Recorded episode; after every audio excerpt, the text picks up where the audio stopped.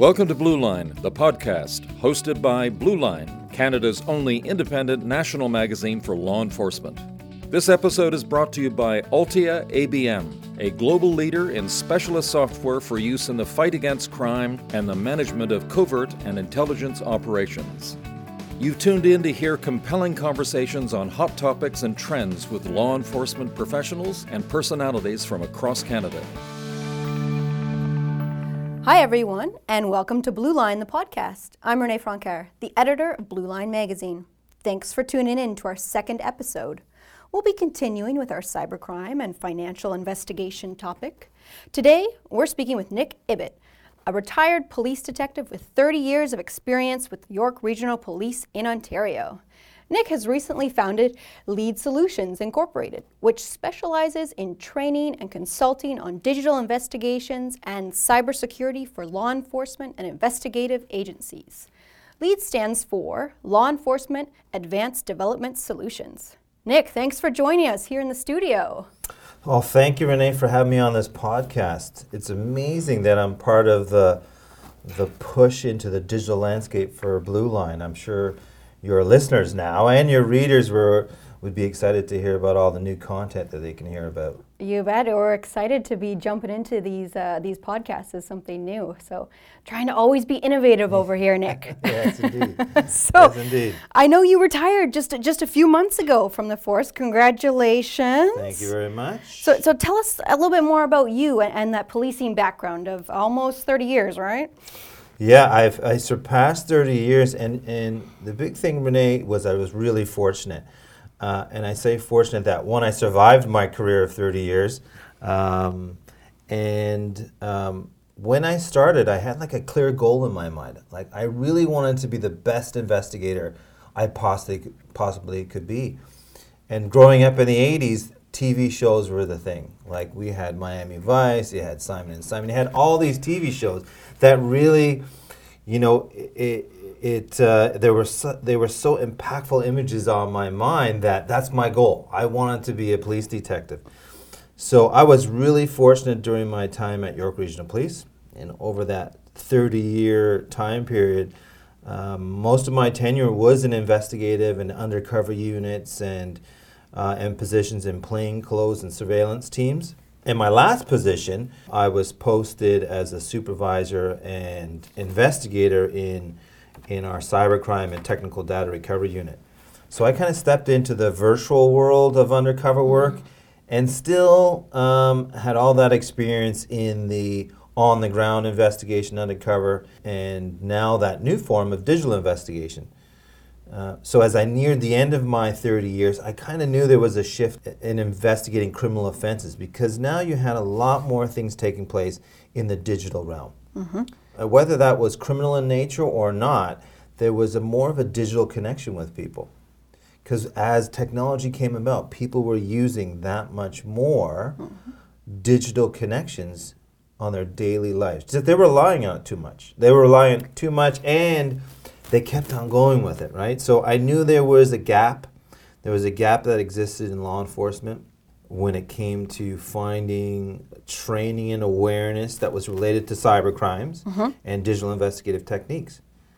And that's when I recognized that I wanted to come back and provide services to the you know my brothers and sisters who were in law enforcement to help them and enhance their core functions and support them. And so that's why I founded Lead Solutions because I wanted to empower today's investigators to understand today's challenges and be able to solve tomorrow problems. Amazing, amazing. Congratulations Thank. Thank on, you. on leads too, because that's fresh. That just started the start of this year. It started, year. Started this uh, part of this year.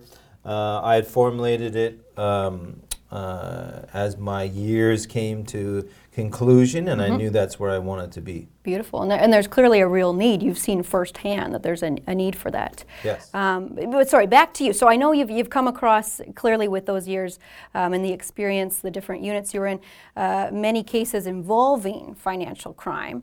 Uh, so so tell me a little bit more, you know, about that and. Uh, what, what goes through your head when you hear the words financial crime or financial investigation? most of my time was in investigative units. So, um, investigating crimes that were not just opportunity crimes, um, but crimes that had different parts to it. So when my career was in its infancy, you learn the basics, the fundamentals of solving crime. And then as you get into other units, and most of my experience was in drug trafficking enterprise offenses. There's always a financial reason for drug dealing when you're in the enterprise thing. If you're a user, that's a different thing, but if you are the trafficker, the majority of the time you're in there to make money. So there's the financial aspect of that. When I think of financial crimes, you know, I think of two things. I think of the financial crime where someone's being swindled out of money through deceit or falsehood. I mean, that's clearly the definition in the criminal code about uh, fraud, but I think of that type of crime. I think of how did that person who is this, the suspect, obtain that money? And like I say, one of it's through deceit, and the other one is they already committed a criminal offense, and now they have the proceeds from that criminal offense, and now they're trying to, they're using that money to, you know, um, enhance their own lifestyle, buying cars, buying homes, and then they're masking uh, the way they got it through the proceeds angle. And that's the fu- that's when I think of those two financial crimes. Gotcha. Perfect. What about um, you know your, your fellow uh, brothers and sisters you, you touched on there? What are some of the questions, the, the bigger, more common questions you're getting from police members these days? There's been a massive increase over the last years about cybercrime in financial offenses.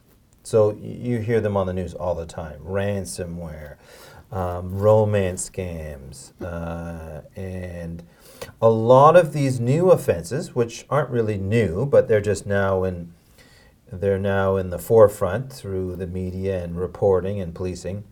Cybercrime is now that one that's really at the front.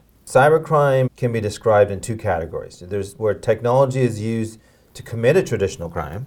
So think of a fraud, and then they use the computer to commit that fraud. That's technology where uh, it's being used to commit a traditional crime.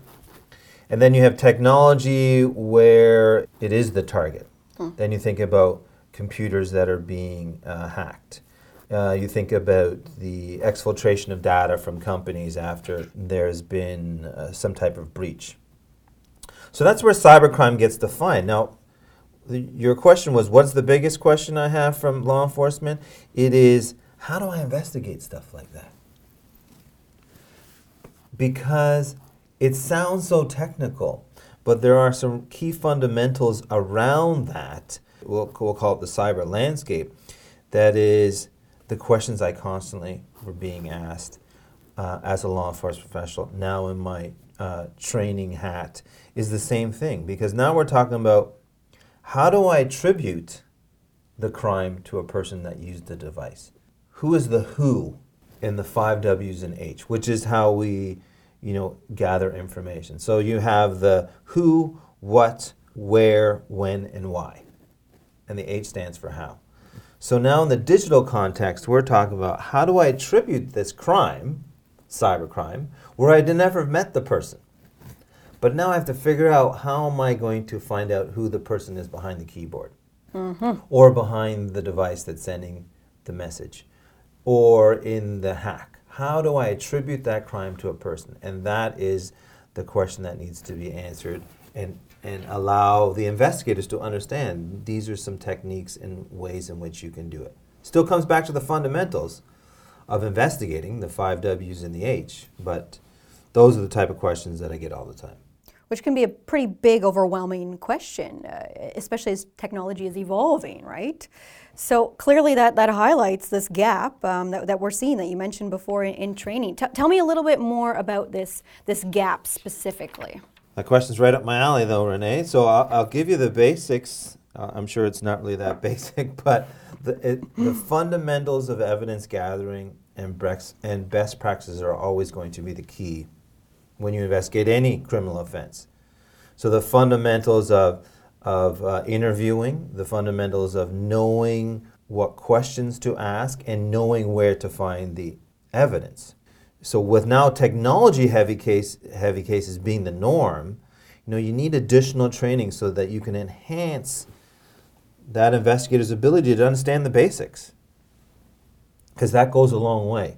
Understanding the basics, which I call the f- foundational parts of how to investigate things, give you the ability to be confident in your competencies. Mm. Once you understand your competencies and how do I investigate things, you become more confident on knowing you can go and investigate them. No different than, you know, Michael Jordan practicing 3,000 shots in a day. He was building his competencies so he could be confident on the court. Same thing comes in law enforcement. You have to be you have to build your competencies so when those cases come at you, you're like, "Oh, I can do that. That's no problem." So fundamentals are always the key.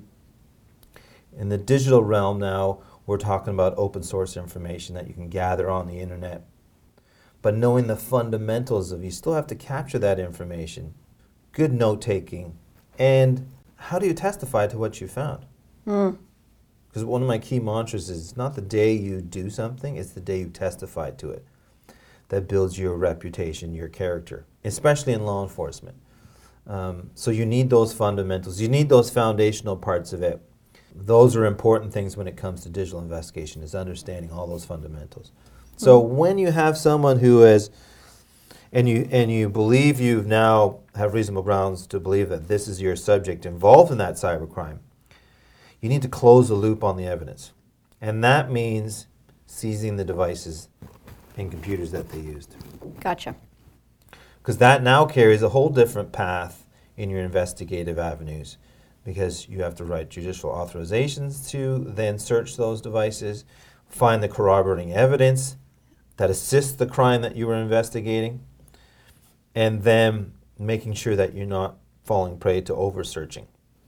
Overbroad searching is a term in the in the courts is where you spend you go through uh, areas of data that you weren't authorized to do, and those are all things that defense counsels are are, are understanding, and they are are pursuing those avenues in criminal cases to attack the officers on their process.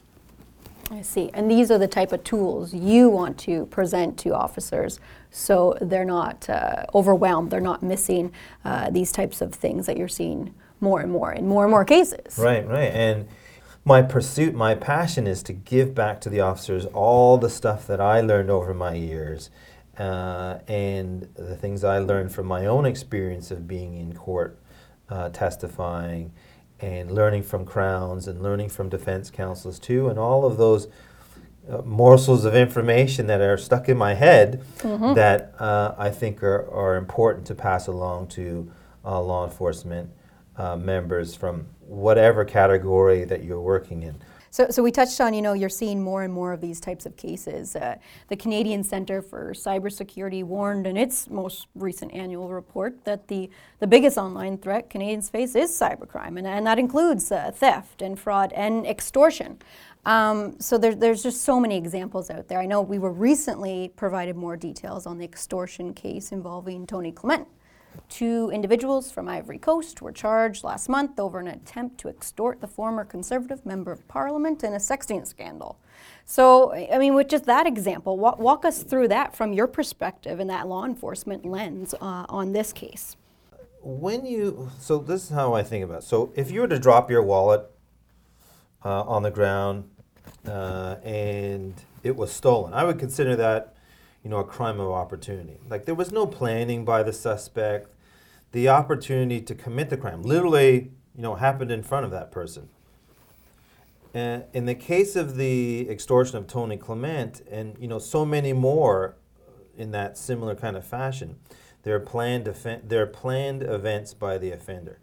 So when I say plan, there is most likely several stages. So there's the pre-planning stage, there's the execution of the offense, there's the post-execution, and then it's a repeat and rinse cycle because they're just going to go back again, that suspect, and, and do it again because they're learning new things about it. So in that uh, extortion offense, then Tony Clement's situation is no different than a lot of them. During all of these stages, the offender I know left breadcrumbs of digital evidence. So as they, you know, traverse the suspect with the with the victim, traverse from one kind of online application to the next, they left digital breadcrumbs. They left ways in which law enforcement could attribute the crime to a person and a device. Hmm. Hansel and Gretel. Hansel and Gretel. and, and the digital world now, everyone leaves a digital breadcrumb. In this case, and as I said, no different than a lot of other ways, it comes down to the fundamentals. You need to find out from your from your victim how did they communicate? Ways in which they communicate solely on the internet. What application? You know, what kind of digital platforms did they communicate on? Whether it was a laptop or did they use a cell phone for text messaging? Are they continuing to talk to each other? As the victim continues to communicate with the suspect, once again, you're leaving fresher breadcrumbs that could be found. And all of those are ways in which law enforcement can create attribution, create a way in which identifying that person, that subject, to the crime.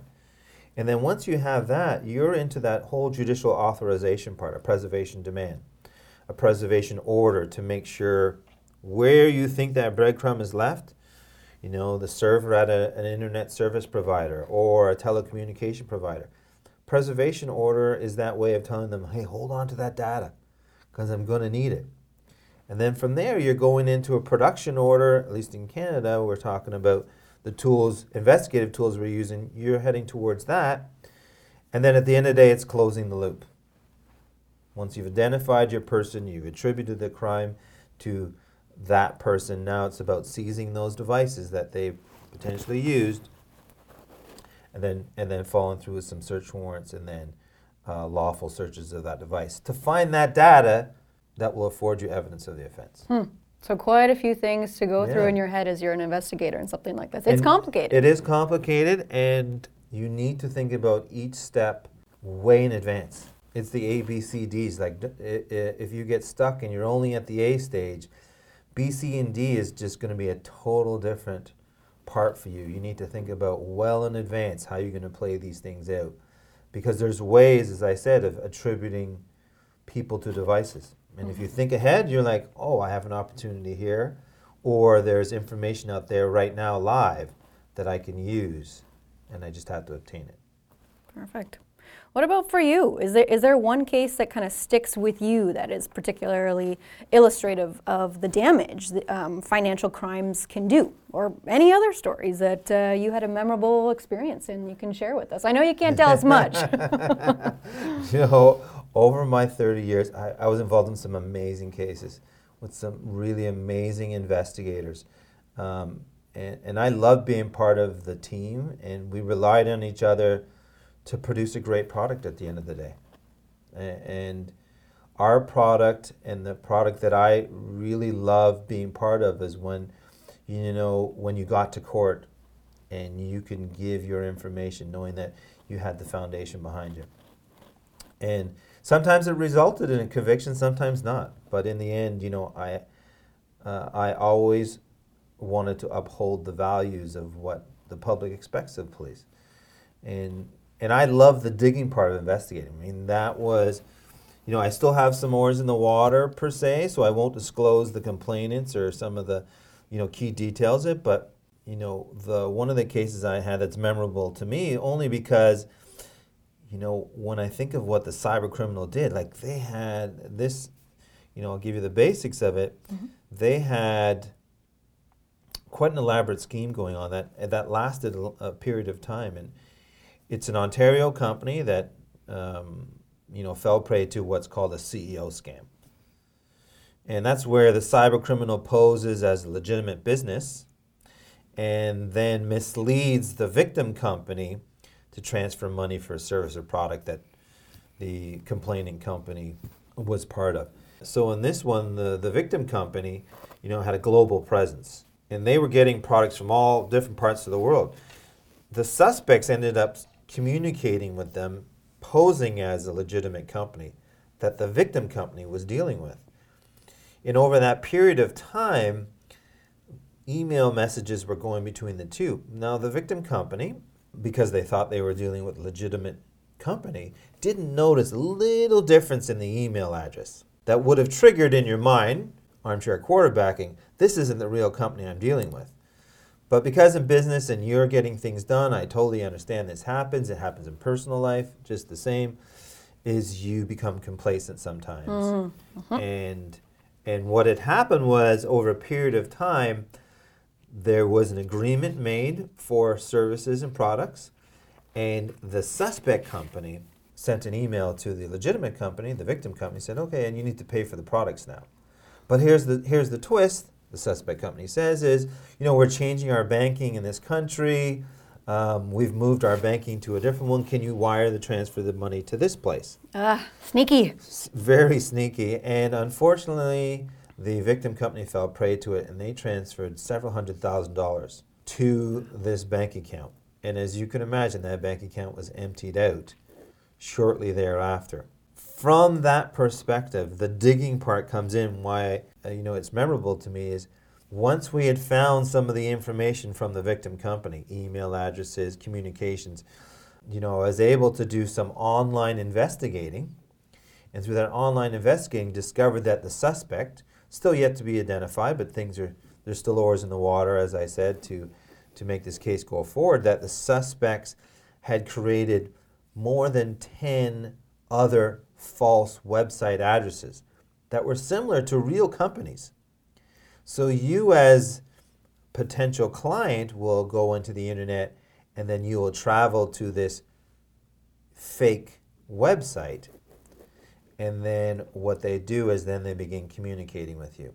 Mm. And you think you're dealing with legitimate only because there's one letter off or two letters off in the domain name of the company so from that list of people i was able to contact some of the legitimate ones that were similar to the fake, and I discovered that one company was almost defrauded of several hundred thousand dollars in United States money.